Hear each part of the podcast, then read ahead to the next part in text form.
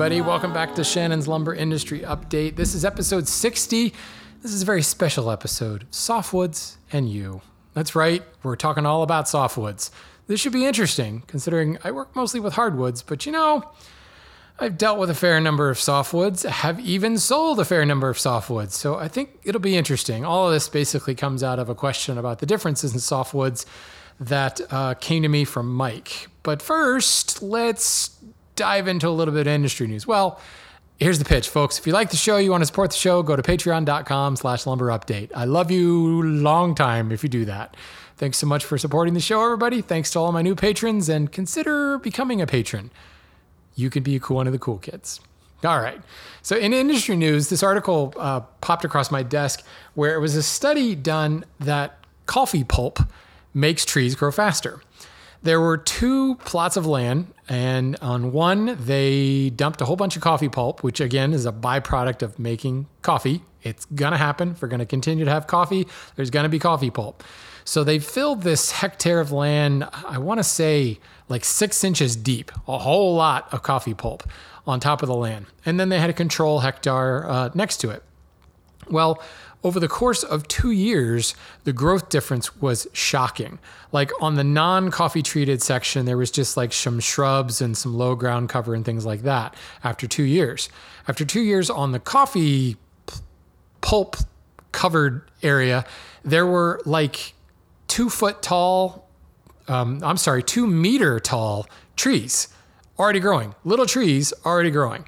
So granted, these are softwood trees; they're going to grow a little bit faster anyway. But it was it just showed that the nutrients in that coffee pulp do a whole lot to kind of jumpstart the growing of a new stand of forest that had been previously clear cut. So obviously, there's a lot more studies to be done, a lot more kind of jiggering to kind of work this into application. But silviculturally speaking, this is not a new idea. And the fact that a lot of people have been using various nutrients to jumpstart the land when they clear cut and start over. This is just particularly cool because it's using a waste product from another industry and putting it to use in a really effective way. If you can get that jumpstart going in that first two years, the growth from there could be amazing. So, anyway, thought it was kind of interesting. I will post the link to it. And if anybody's interested, you can go check out the full scientific abstract on it. Now, um, unless you were hiding under a rock over the last month, you probably have seen a video sent to you entitled like end grain gluing myths or something like that. This is a video put up by Patrick Sullivan. Everybody has talked about it. I've gotten hundreds, literally hundreds of emails saying, What are your thoughts on this? Well, there's not really a whole lot more that I can say that what hasn't already been said by Marc Spagnuolo and Stumpy Nubs and every other, you know, internet pundit out there has thrown in their two cents. Some literally two cents worth. Others, and granted, I'm biased because Marc's a friend of mine, but Marc's um, rebuttal video, not rebuttal video, um, enhancement video was fantastic basically, the upshot of this is Patrick Sullivan did a fantastic video with really, really strong um, scientific tested method, if you will. Um, I have no arguments whatsoever, no qualms whatsoever with Patrick's video. It was really well done. But what it told us was that the glue bond is stronger than the wood itself. This is not really new news, folks. This is something that the Egyptians knew thousands of years ago, and we continue to know that. The wood grain fails before the glue bond. And honestly, this is PVA glue, this is epoxy, this is even hide glue, folks. Um, it's not really certainly you will find some differences from one glue to another, but universally those glue bonds are stronger than the lignin that holds those wood fibers together. And that's really what Patrick's video showed us is that under certain pounds or certain pressures, the lignin is failing before the glue. And it goes to say that hey, you know what? Those end grain joints may not be as weak as you think it is because the wood that's stressed around the end grain joint is the long grain wood, the strongest, most structurally sound section of the wood that's that's being stressed. Whereas a long grain to long grain joint has a super super strong glue bond with the weakest orientation between those long grain fibers. All you're doing is relying upon the lignin holding it together, and that is going to fail a lot faster. There are so many other things to consider this this video that Patrick did was kind of an abstract. Look at it in the terms of furniture, in the case of cabinetry and things like that, leverage, um, what I like to call completing the circuit. Whereas you know one miter joint may be super weak, but four miter joints connected into a box are a heck of a lot stronger. These are the things that Marc goes into in his video. If you haven't seen that, I will post a link not only to Patrick's video um, that you should really check out because it gets you thinking and I'll post a link to Marc's response because I think it kind of covers basically all the stuff that I was going, wait a minute now. But you know what? That's all I'm going to say on this because there's been enough ink spilled already. But because so many people wrote in and said, what's your take on it? My take is lignin is weaker than wood glue. that's that's that's the the distilled response of the whole thing. Um, I did get an email from Greg who uh, says that he's been listening from the beginning, and he said uh, he he works at the University of Wisconsin, which happens to be this is his words, which happens to be home to the U.S. Forest Forest Products Service Lab. Um, we do more than cows, brats, and beer. That's awesome.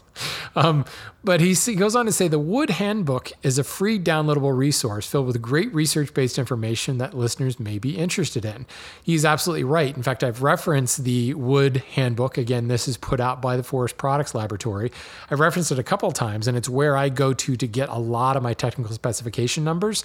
It's also a great place to go to understand the actual tests. If you want to learn more about the modulus of elasticity test or the Young's modulus test or the Janka hardness. What is the actual testing methodology? What are the units being used? What are the lengths of the samples? All that stuff is outlined in the um, FPL Wood Handbook. A lot of really cool stuff there, and uh, Greg is absolutely right.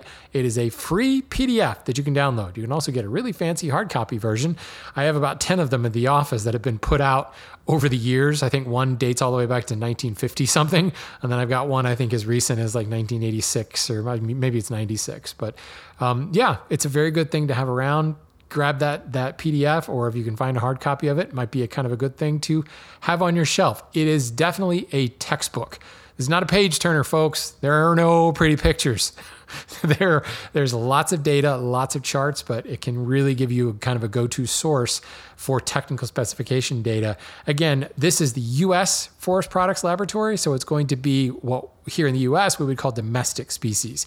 You're not going to find a lot of information on the exotics, the Australian woods, and the African woods, and the South American woods. Um, I I don't want to guarantee, uh, but I'm pretty certain that the various other countries out there, I know Brazil, um, IBAMA, that's their forest ministry um, uh, department. IBAMA does have a handbook like this.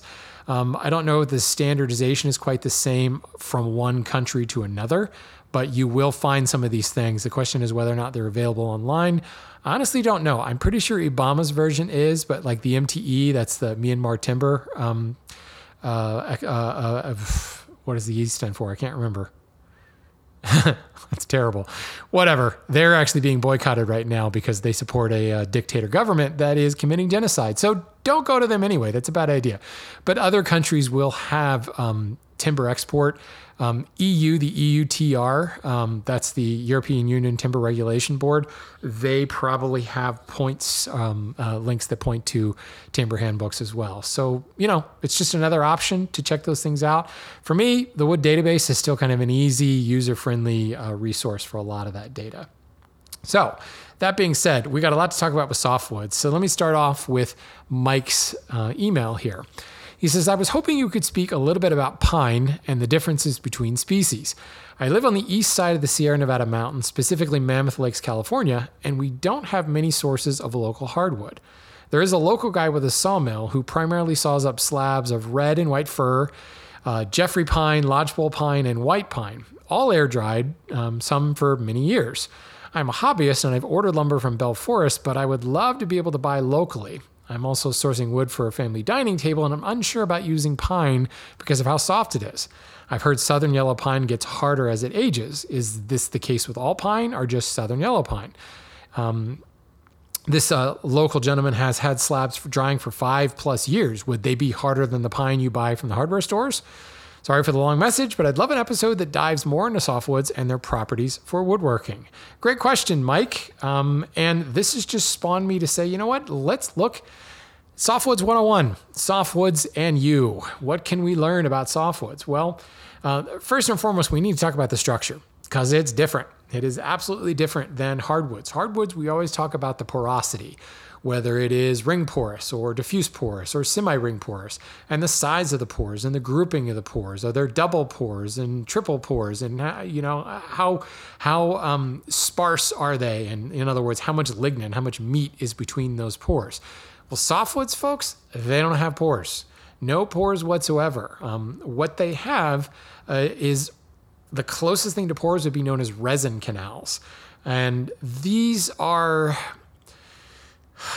conduits, I guess, for resin. It's primarily a way to help cover damage. So if you had like a slash in a tree or a wound in a tree, the resin canals form in order to flow sap to that area and harden the sap around it and kind of cover that up. Sap is like the band aid. You know, it's the neosporin in the band aid that goes on the cut on your finger. If you get a cut in the side of the tree, resin canals will open and the sap will flow to kind of cover up that wound to prevent spreading or further infection that will end up killing the tree.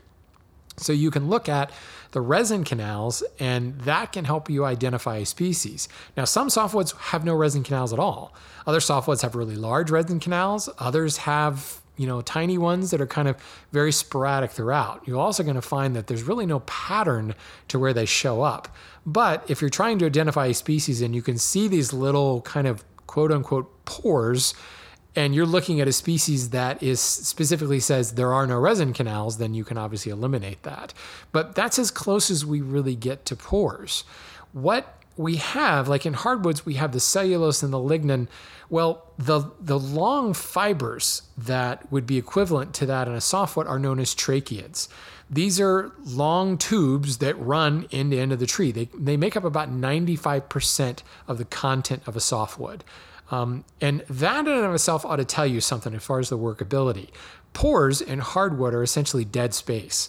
They can allow for easier workability. They can lower the density if there's a lot of pores. They can also allow for easy splitting because it'll split along those little perforated lines. Well, softwoods don't have pores, and 95% of the tree is essentially these tracheae, these long cellulose fibers. So you're going to find that it's not going to split and cleave like you would find um, in a hardwood. It also is probably going to plane a little bit differently. It's going to chop a little bit differently. It's just going to behave differently. If you ever worked hardwood and worked softwoods, you'll agree with me, it works differently. And that's primarily because of the fact that it's comprised of these tracheids.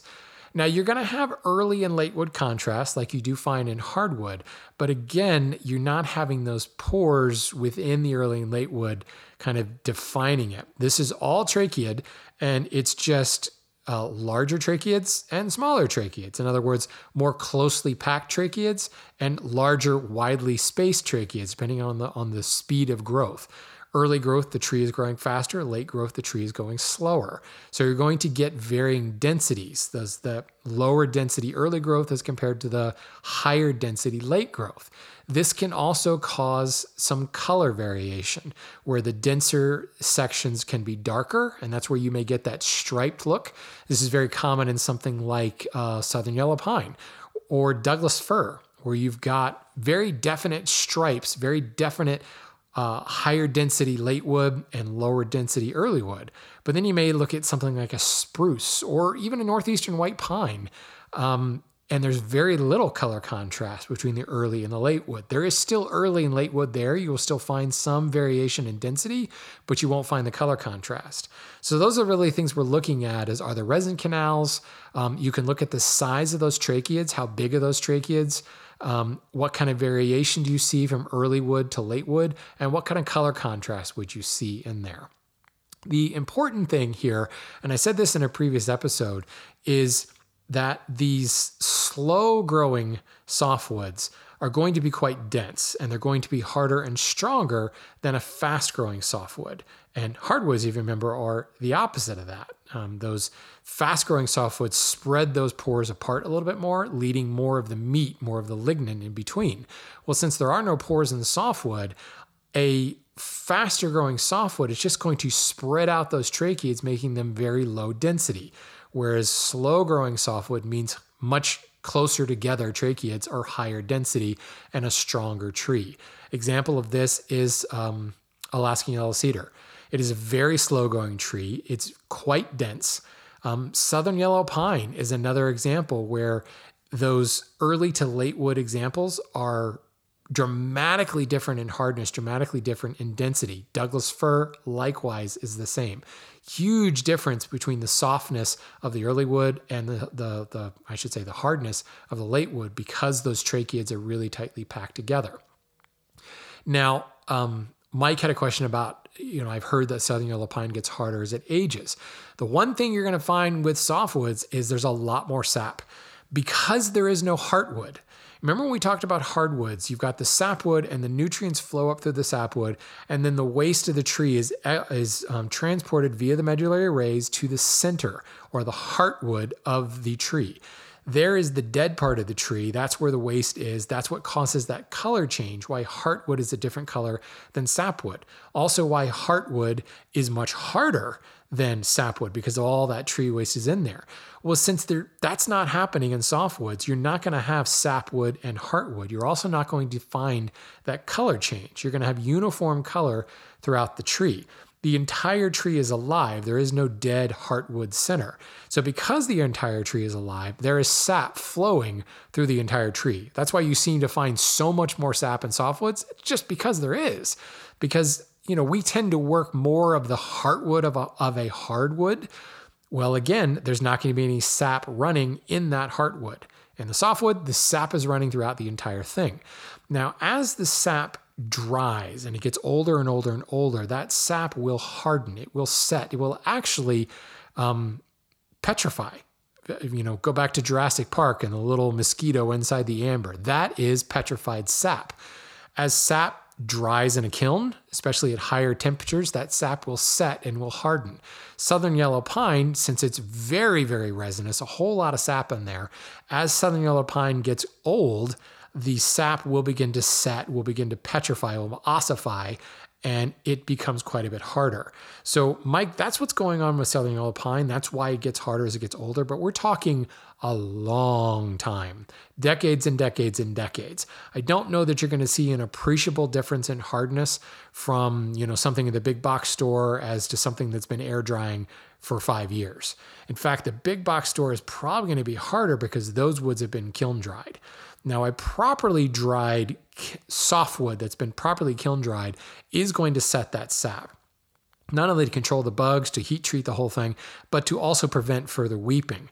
Generally, we don't find this in a lot of softwoods that are used for construction lumber because the dryness is not really a, an important factor. You know, the studs and the framing material is going to be sheathed by something else. It doesn't need to be super dry. It needs to be dry enough that it's not going to absolutely explode, um, but it's not dried slowly, nor is it taken to higher temperatures that will set that sap. It's usually dried very, very quickly, and it's taken to just the bottom end of the range for kiln dried. Softwoods that are dried to be sold for lumber, like you would a hardwood, are going to be dried slower and and hotter in order to set the sap and also to prevent massive amounts of checking and massive amounts of warping and things like that. They're treated very differently, in other words. So a well dried softwood that has a high amount of sap content is going to end up being harder than an air dried softwood, or uh, possibly even harder than a softwood that is 10, 15, 20 years old, because that sap has been set in a kiln, specifically set to a much higher temperature than, say, you would get something like oak or, or maple, because it's brought up to dry that sap and to, to really petrify it and stabilize the whole thing. Okay, sorry about the barking dog. I don't know if there's one of those things like you know, when the dog barks, maybe if you ignore him, he'll stop barking. Not my dog. He just keeps barking. And no, no UPS came to the door. No one even walked by the front of the house. He just decided to bark. I honestly think he waits till I start podcasting and he goes, "Okay, now I'm going to get on the show." He's just a he's a he's a celebrity hog. That's really what it is.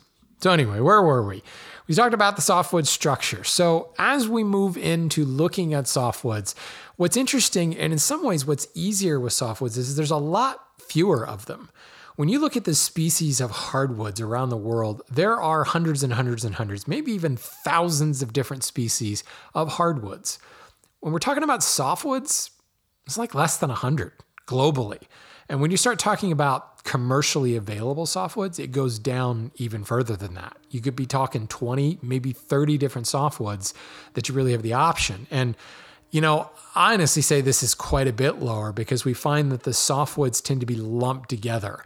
If you've ever seen that um, hem fir or uh, spruce pine fir designation, they all get lumped together. And some of this goes back to the fact that they kind of all look the same. Because there's no heartwood, because there is that no color change, they all have that creamy color to them. And, you know, there's no sapwood heartwood distinction. Really, what it comes down to is the fineness of the grain, maybe that early to late wood color contrast. For example, Douglas fir, southern yellow pine do have that, that high amount of contrast, but northeastern white pine, very little contrast. Alaskan yellow cedar, like no contrast. It's one uniform color. So, although yellow cedar might be a bad example because at least it's yellow, at least a little bit different there. But if you look at the different types of firs, or even better, the different types of spruce, they pretty much all look the same. In fact, a lot of those spruces look the same as the pines, and a lot of those pines look the same as the larches. so you can you can imagine, commercially speaking, you can get Doug fir you can get Western red cedar. You might be able to get Atlantic white cedar. You might be able to get uh, Alaskan yellow cedar, but it's going to be rare that you're going to find a mill that's selling like lodgepole pine, sugar pine, southern yellow. Well, southern yellow pine, as we'll talk about in a little bit, is not even really uh, a species. It's kind of it's a, a group of species, it's going to be rare that you're going to find someone that is specifically designating or differentiating three different types of hemlocks and three different types of spruce. They're selling hem fir or spruce pine fir. Um, Northeastern white pine tends to be sold like a hardwood. It tends to be sold in you know four quarter, eight quarter type rough um, hardness because that's really the one that's used for a lot of furniture purposes. Um, it's not really used that much in the way of structural timber because it's not nearly as structurally strong as something like um, southern yellow pine or Douglas fir, for that matter. So we need to look at, go above the genus and look at the family. Um, there are just a couple of families to consider. Um, and I'm going to end up butchering these, but I've often been told that you can't really butcher Latin botanical names because it's not like they're based on Latin. A lot of times the taxonomic names are based on like whatever the botanist thought at the time. Um, so, uh, yeah, if somebody says I'm pronouncing these wrong, I will say I'm choosing to pronounce them this way. Deal with it. So, there is, let's see, looking at the families here, there's the um, uh, Araucariaceae, um, that is exclusively found in the southern hemisphere. This is one that I don't have a lot of exposure with, but those of you down under, um, those of you in South America, you're going to have some familiarity with these. This is like the most ancient family. This stuff had its dominance during the Jurassic period and kind of has been on the wane since then. But like the national tree of Chile is called the monkey puzzle tree. That is in this family. Um, Parana pine coming out of Brazil is also in this family. Um, Bunya bunya out of Australia is in this family. And then Kauri out of New Zealand, that one has grown some popularity lately because it's being um, salvaged from bogs and things like that. It's actually known to be one of the largest trees in diameter. Um, and they're digging up these just massive, massive hunks of logs of Kauri. Those are all in the Araucariaceae family. Um, there is the Cupressaceae family. That's the cypresses. Um, that also includes the junipers and the redwoods, including the sequoia, which, by the way, the sequoia is not as big as the quarry. Um, fun fact. Um, typically, these this family also includes western red cedar, Thuja plicata, um, which is interesting because it's pretty much known as the cypress family. And western red cedar, uh, spoiler alert, it's not actually a cedar, folks. It's actually a cypress. There is the Taxaceae. That is the yew family. Pretty much everything in there are yews. Um, uh, yeah, um, you, primarily like under the genus. So it's the Taxaceae family. The genus throughout that is Taxus, uh, T A X U S. The species, um, pretty much everything is taxus something. The species is usually based on sort of regionality. You know, um, uh, English Uh, uh, uh, English yew is Taxus Oh shoot, I don't remember. Taxus English. it's not, but it's something like that. You'll find that the regionality is added, but universally, um, all the yews are in the Taxaceae family. Um, the Podocarpaceae family. This is another one of those ancient ones that goes back to the dinosaurs. This one we don't really talk about much because really most of the species in here are small shrubs, garden shrubs, and things like that. Again, found in the southern hemisphere, a little bit in Central America, but um, yeah, not really important for lumber. So we won't really talk about this family much more. But it is a softwood family. And then finally, the heavy hitter, the celebrity family, is the Pinaceae family. That is the pines. Um, the Abies genus, that's the firs. The Cedrus, which is the true cedar genus. The Larix, so the larch genus. The um, uh, Picea, uh, which is the spruce genus. The Pinus, the pines. Um, Pseudotsuga, which is actually Douglas fir uh, and then the Tsuga, the hemlocks as well. So that's those are the heavy hitters. Most of the commercially available species, they all come out of the Pinaceae family, with the exceptions of of really, I think, cypress being secondary, yew being like a very distant tertiary one. Yew has some very specific things. It's also got some very tight regionalities to it. So, mostly when we're talking about softwoods and when it comes to woodworking and things you're going to find commercially available, we're talking about the Pinaceae family, the pines. So, let's try to break these down a little bit. Um, let's go back to the beginning. Let's look at those weirdos. Um, the uh, Aro, for because there are listeners, quite a few listeners in the southern hemisphere. I don't want to forget you guys. Monkey puzzle. Again, that's the national tree of Chile. Don't cut it down, folks. That is a CITES Appendix 1 listed species. It is absolutely illegal to trade in it. It is illegal to cut the stuff down. Bad mojo if you cut the stuff down. However, if a tree has fallen of its own accord, or if there are um, uh, where it was logged and they're found in rivers and bogs and things like that, you will run into monkey puzzle. For the most part, when you're seeing it commercially available, it's in small turning blanks and things like that. But it's a softwood. And I bring this up specifically because it has a 1400 pounds per square inch Janka hardness. Not all softwoods are necessarily soft, folks. And this goes back to Mike's question where he said, I'm worried about using some of these pines because they may be too soft for a dining room table. Some pines may be too soft for a dining table, but not all softwoods are necessarily soft. Monkey puzzle, again, 1,400 pounds per square inch. That's like white oak, folks. Um, Parana pine growing out of Brazil. Again, it's um, this family is all southern hemisphere, but Parana pine has a hardness of about 810. So it's like cherry and walnut. Very hard, very dense, a lot of resin in here. In fact, um, they have something called pine nails or clavos de pinos. Um, those are the, the the knots that grow and actually fall off the Parana pine tree, and you can find them on the ground in the forest. They have a density that's like ridiculous. It's like denser than iron or something like that, which is why you could actually use them as nails. Um, those are also kind of interesting. A fun little fun little side fact of Parana pine. I talked about Kauri. Again, it is old, folks, very old. We're going back and before the dinosaurs here. It is hard at 730 Janka hardness. So there are a lot of hardwoods that are going to be softer than this particular softwoods. Again, like Monkey Puzzle, it is strictly regulated. It's mostly coming from the swamps, from reclaim from old logging, logging from hundreds and hundreds of years ago. But again, it is amongst the largest trees in the world, not so much in height, but as far as girth, as far as the, the overall diameter of a trunk, it might actually be the largest tree in the world. Pretty cool stuff.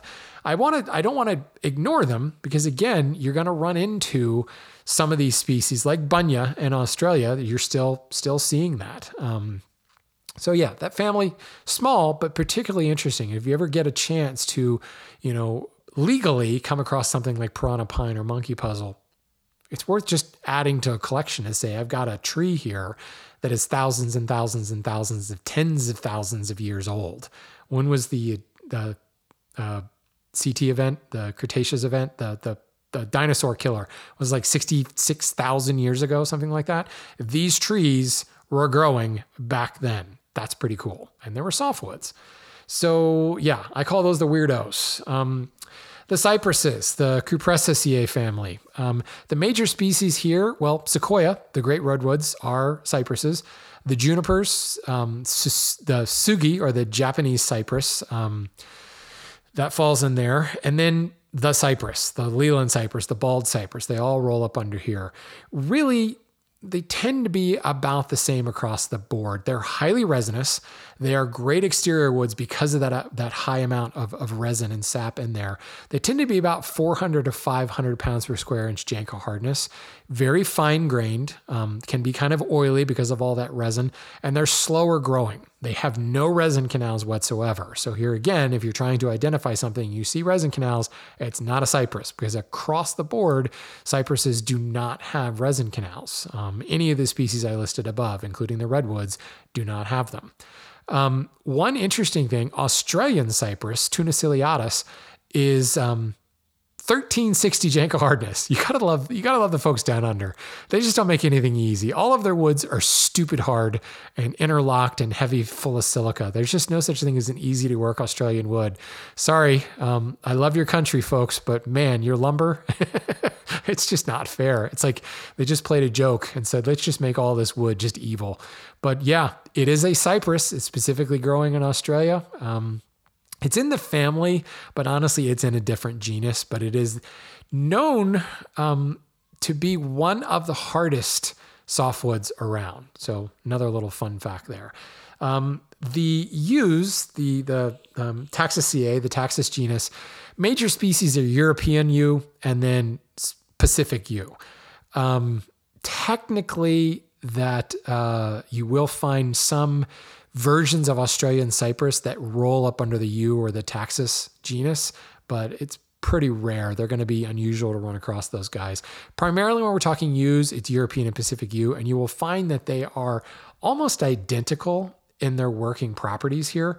Um, what's particularly interesting about the U is it's got this weird blend of um, hardness and elasticity it's uh, well actually let me let me back up here and say um, the hardness is quite hard.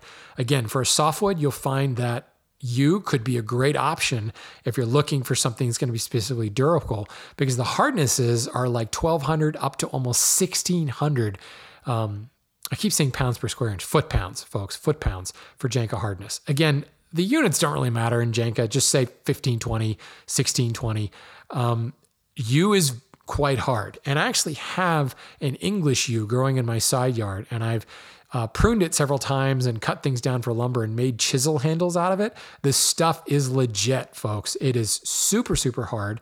Again, you're not going to find um, a little bit of color contrast from early to late growth, so there is a little bit of lining in the in the grain, but it's pretty uniform um, in its in its appearance. You'll find that it tends to be a little bit more tan in color than like your spruces and pines, that white creamy color. This is going to be tan, if not even a little bit of reddish brown in it. And again, both the English and the Pacific yew you'll find will be pretty similar in their working properties and their appearance. It just comes down to regionality. But what's particularly interesting about them, you may think, you know, well, yew, that's, you know, been known to make English longbows back into the dark ages. That is because they're super hard with a very low bending strength, but an incredibly high modulus of elasticity. So it doesn't take a lot of force to bend a bow made from English yew, but man, that stiffness causes it to flex back straight super, super hard, throwing the arrow forward. Yew, kind of like Osage orange, is the perfect bow wood. But what's interesting about yew is it's a softwood. So you don't have to worry about the pores when it comes to splitting it or bending it. You'll find actually that the yew bends more uniformly because of its very uniform structure, because of that softwood structure. It's all tracheate. So yeah, if you're really looking for make a bow, the yew would be the way to go. But also, as I said, great thing for chisel handles um, because it's so hard. So yeah, yew's kind of interesting. The Taxus genus, um, you'll find a bunch of different ones. Um, but here again, if you if you go to something like the wood database, you'll find that they all pretty much work the same and look the same. You're going to find it be very difficult to tell one apart from the other. Don't bother. If you determine it's a yew, you know kind of how it's going to work. That leads us to the heavy hitter, the pines, where we really need to spend the most time here. Um, so I mentioned, or well, let's just talk. We've got um, the pines, the, the the Pinus genus. There's the Abies genus. That's um, fir. Um, the firs are, you know, 350, maybe 450 hardness. They're pretty soft, but they have a high stiffness to weight ratio. So you'll find that a lot of times they get used for soundboards um, uh, in, in Luthiery. They also get used for two by fours and two by sixes and things like that. Very lightweight, but very structurally sound, very, very durable, which goes back to that SPF designation, the spruce pine fir designation that you see in a lot of two by construction material. Fir, that's pretty much what it gets used for. Um, Douglas fir, interestingly enough, is not in the Abies genus. It's actually closer to hemlock, um, but it's not a Tsuga genus. Hemlock is in the Tsuga genus.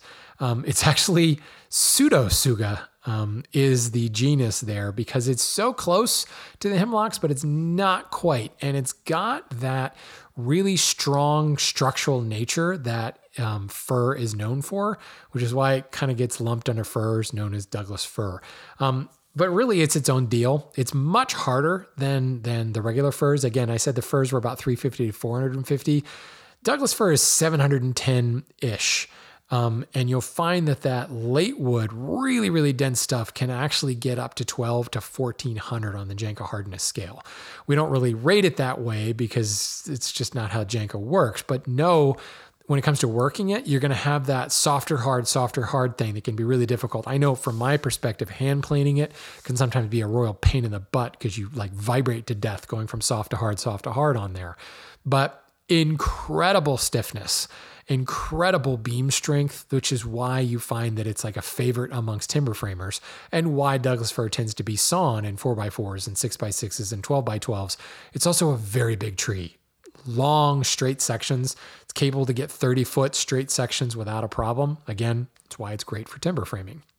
The um, Picea genus for the spruces, they are a bit harder than the firs. You find that they're around 500 to 600 Janka hardness. Um, they do also have a very high stiffness to weight ratio, like the firs, but because they're quite a bit harder, this is definitely woods that you find being used for soundboards. Sitka spruce is kind of renowned. White spruce is also renowned for making soundboards.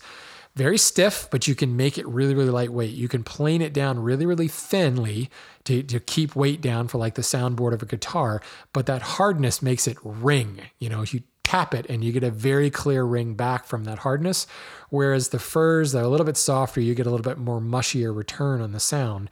Spruces, great soundboards. Larch, this is interesting. I'm seeing larch show up quite a bit. That's um, the Larix genus. They are quite a bit harder 750, 850 hardness. So, again, cherry and walnut are actually softer than this. Very, very high contrast here, so a lot of visible graining can be quite attractive, but smoother than that Douglas fir. There's there isn't that dramatic um, density contrast. There's contrast in appearance from early to late growth, but you don't get that massive density. You find that the larch tends to be quite nice to plane. Um, and um, very smooth, kind of homogeneous texture, fun to carve for that matter. Um, Siberian larch uh, or European larch, uh, tamarack uh, is a is a North American version of this. If you can get your hands on some larch, this is the dark horse of the softwood world, I think, folks, and it's becoming more and more popular. Um, a lot of the stuff coming out of Europe, tamarack. Um, not commercially available, but there's a lot. Well, I shouldn't say it's not commercially available. Where it grows, you will find some mills that have it. But the European or Siberian larch, when that stuff is being imported, it's a real find. Um, definitely keep an eye out for this, and if you can get your hands on it, use it. Hardness like a hardwood, smooth, even texture for carving, kind of like basswood, but not boring like basswood. It's got some cool graining, so you can get the nice straight grain look that you might think of something like heart pine or southern yellow pine. Um, yeah, check out larch if you can find it. I, I definitely call that one the dark horse. Then there's the cedars, which is kind of ridiculous. It's very confusing. Um, the Thuja genus or the Cedrus genus. The one thing you can find with cedars is they're all rot resistant. Um, very fine grained. They mostly have kind of a reddish brown color, with the exception of obviously Alaskan yellow cedar, which is bright yellow. They are very lightweight and they're all aromatic, which means they're very, very resinous, um, hence the rot resistance, the exterior nature of these. They are quite stable. They have a very similar uh, tangential to radial ratio, um, but they tend to be quite soft. Most of them are 400 Janka hardness and under. You can find some outliers that get close to 500, but it is soft. But one thing that cedar is kind of used a lot for cedar shake shingles, cedar siding, um, uniform texture, lightweight, quite stable. Um, it's perfect for something like oh, and rot resistant. It's perfect for exterior siding. Um, terrible for decking because it's so soft, um, but great on the walls, great on the shingles, and that's usually where you see a lot of the cedar. But again, that resinous nature makes it rot resistance, as we talked about. I don't know whether it was last episode or a couple episodes before. Rot resistance means the bugs don't like it; they leave it alone. That's why we have things like cedar chests to keep the moths out. Um, that primarily is Atlantic white cedar or aromatic cedar, which interestingly enough is actually a juniper. uh, aromatic cedar is not actually a cedar, it's a juniper, which is what makes the cedar thing really frustrating because Western red cedar is not technically a cedar, it's in the Thuja genus. Um, Cedrus is really the true cedars, but you know, again, you're going to find that they're very similar in the hardness. As I said, they're all going to be rot resistant. So if you need an exterior grade species, look for a cedar. Just recognize it's going to be soft, but it's going to be super lightweight, but also quite strong. So there are some real benefits to using the cedars. Which brings us to the pines. so we can really look at the pines by hardness. There are the softer pines. Um, northeastern white pine, uh, western white pine, sugar pine. These would be the soft pines. They're going to be 300 uh, Janka, 450 Janka. Um, very low density, um, but nice even grain. Um, kind of gradual early to late wood transition, a little bit of graining, quite attractive. Um, this is good furniture pine wood. Northeastern white pine, as I said, is generally grown and sawn and sold like a hardwood. That's because that's it's used very much the same way. Northeastern white pine, and we should say Western pine and Eastern pine again, very very similar. Um, Eastern pine being Pinus strobus, uh, Western pine is uh, Pinus uh, monticola, I think. I could be wrong on that, but again, um, and then um, Pinus lambertiana, that's sugar pine. Um, I've actually worked with sugar pine. I find it to be finer grained than the eastern and the western pines. Uh, sugar pine used to be super super popular, but honestly, it's been kind of overlogged. It's not endangered in the slightest. Um, and more often than not, you might find sugar pine lumped in with some of the other pines. You know, somebody doesn't know any better. Um, if you can come across somebody selling sugar pine, it's a good species to pick up. Really fine grain, nice and fun to work with. But again, pretty lightweight and pretty soft. Those are the soft pines. Um, there are some others in there. There are some other species in there. You're going to find there's a bunch of different pines. Um, again, regionally speaking, um, but you'll find that they tend to be similar to the three big ones that I just mentioned sugar pine, western pine, and eastern pine. Then we look at the hard pines. And this is where quote unquote southern yellow pine comes into play. And I say quote unquote because southern yellow pine is a bunch of different species. Um, shortleaf pine would probably be the most common thing that we would call southern yellow pine, but slash pine is another one that you'll find. Again, they're growing in the south, which is why they're called southern yellow pine. Longleaf pine and loblolly pine, these tend to be more widely dispersed. You find them in the western states. In some northern regions, um, they are the harder pines. They're going to run sometimes up to 800 Janka hardness. They tend to hover around 600 to 700 Janka hardness, which to me, if you've got a softwood that's as hard as cherry, I've built dining tables out of cherry with no problem whatsoever. So if you want to build a dining table out of pine and you've got some some of these uh, longleaf pines available. Um, loblolly, longleaf, shortleaf, or slash pine. They're ones that you definitely want to look into. Again, very resinous, good exterior grade. Um, they also this is what they use for pressure treating. So the southern yellow pines you tend to find are the pressure treated lumbers, but when they're not pressure treated, they're also quite exterior rated because of the high amount of resin. Um, the original question said, Does short uh, southern yellow pine get harder as it ages? Yes, it does because that resin hardens and it sets and becomes quite a bit harder. Um, it's going to be quite a bit heavier, though, than the soft pines, um, anywhere between 36 to 42 pounds. Um, um, and um, man, the softer woods are like 28 yeah 28 pounds something like that per per board foot per cubic foot i should say. So in some instances the harder pines the southern yellow pines can be almost twice as heavy. Just pick up a southern yellow pine board and a northeastern white pine board and you'll you'll know it. It's pretty obvious. But there are also some other kind of minor species that roll up under the southern yellow pines that you might run into like in the instance we you know the the original emails from someone out in california sand pine might show up spruce pine uh, table mountain pine um, out east virginia pine gets lumped in here quite a bit. Pitch pine is another one you'll find in the midwest. Um, pond pine. I don't know anything about pond pine. Um, but uh, it, they're all very similar. They're harder pines, heavier, higher amounts of density. They're going to have more resin, and that's kind of where that yellowish cast comes from, which calls them southern yellow pine. Um, you will find a Caribbean pine, um, Pinus caribaea, which grows obviously in the Caribbean, that is also a hard pine.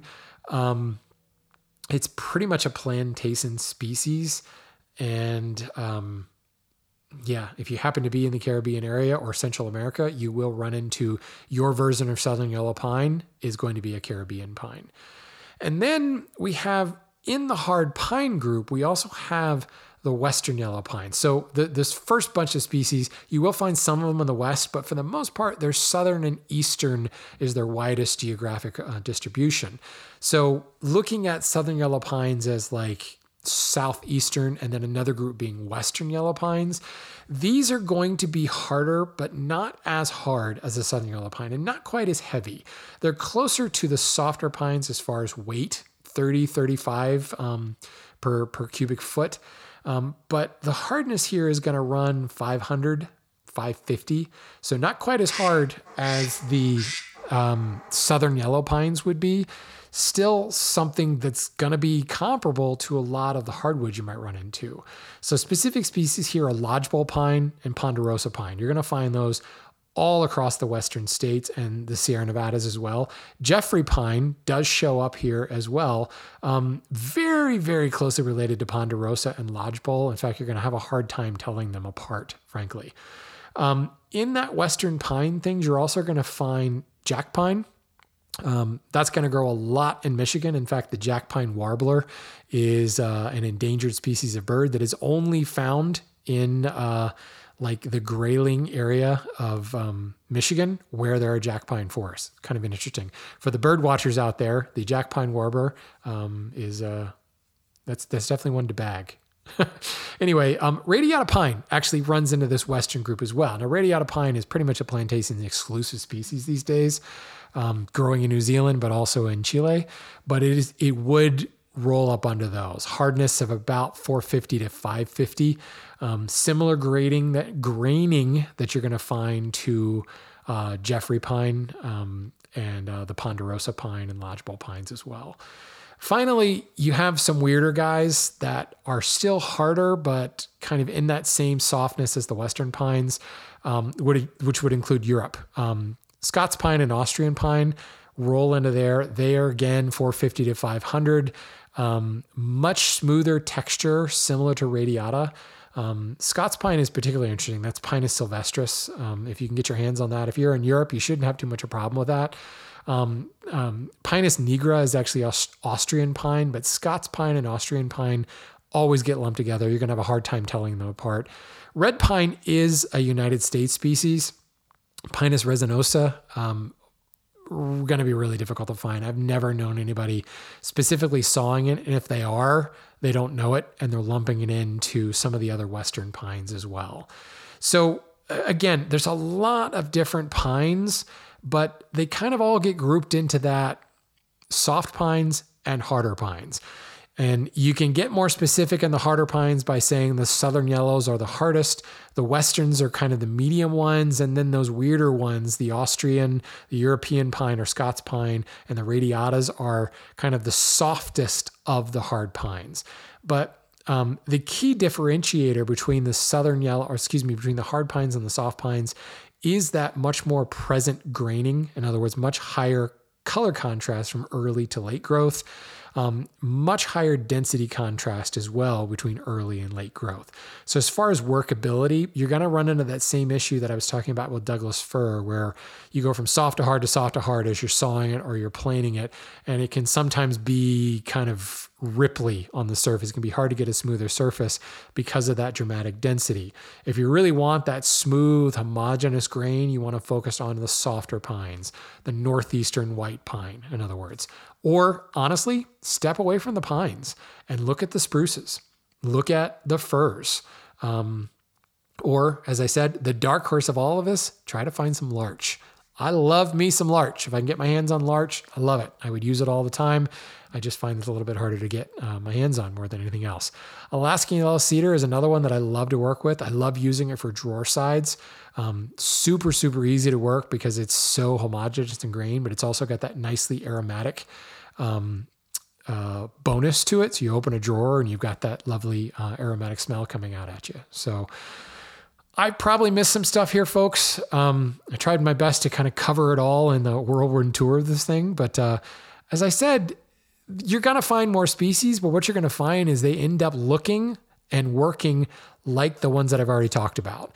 So I wouldn't get necessarily too caught up in the exact identification of the species you're working with, but you can kind of lump it into a group very easily. And you'll probably find that your sawmill is already doing that for you. Again, hem fir, spruce pine fir, cedar. it's just called cedar. There could be seven different species in there. Yew, again, seven different species of yew, but it's all sold as yew. Larch, pretty much a couple of species of larch, but it's all going to be sold as larch. Um, having an understanding of those differences in the pines, spe- specifically uh, the Pinaceae family, having an understanding of there and how that difference differs with the cypresses and the weirdos, um, the the the uh, the um, monkey puzzles and things like that, just makes you a better citizen of the world, frankly, but you're mostly going to be working with the guys in the pine family, and for that matter, in the Pinus genus as well. Having some understanding those differences, how they work, and what's available. And if anybody out there has a sawmill that is specifically dedicated to softwoods, there are a lot of them out there, and they are differentiating let me know. I'd love to know what that mill is. I'd love to get them on the phone and talk a little bit more about the nitty gritty, the eccentricities of the various softwoods. And if you have that source to be able to pick and choose the different softwoods available, I think that's fantastic. Softwoods get poo pooed a lot because everyone thinks they're super soft. They're not necessarily soft, all of them anyway, as we learned in this episode. So let me know if you have additional questions about softwoods or if I didn't touch on your favorite species of softwood. And uh, if you have uh, your own dark horse softwood species, let me know. I'd love to hear from you all. So, between now and then, folks, if you've got additional questions, go to lumberupdate.com. You can submit your questions there. You can also email me directly at lumberupdate at gmail.com. Otherwise, go buy some lumber maybe buy some softwoods.